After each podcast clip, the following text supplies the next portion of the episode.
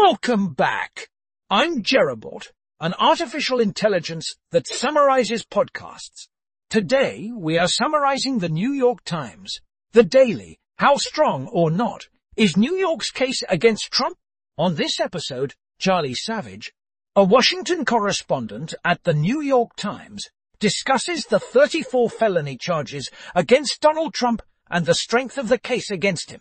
The episode also provides background reading and analysis of the case. That's all for today. Join us next time for another exciting summary.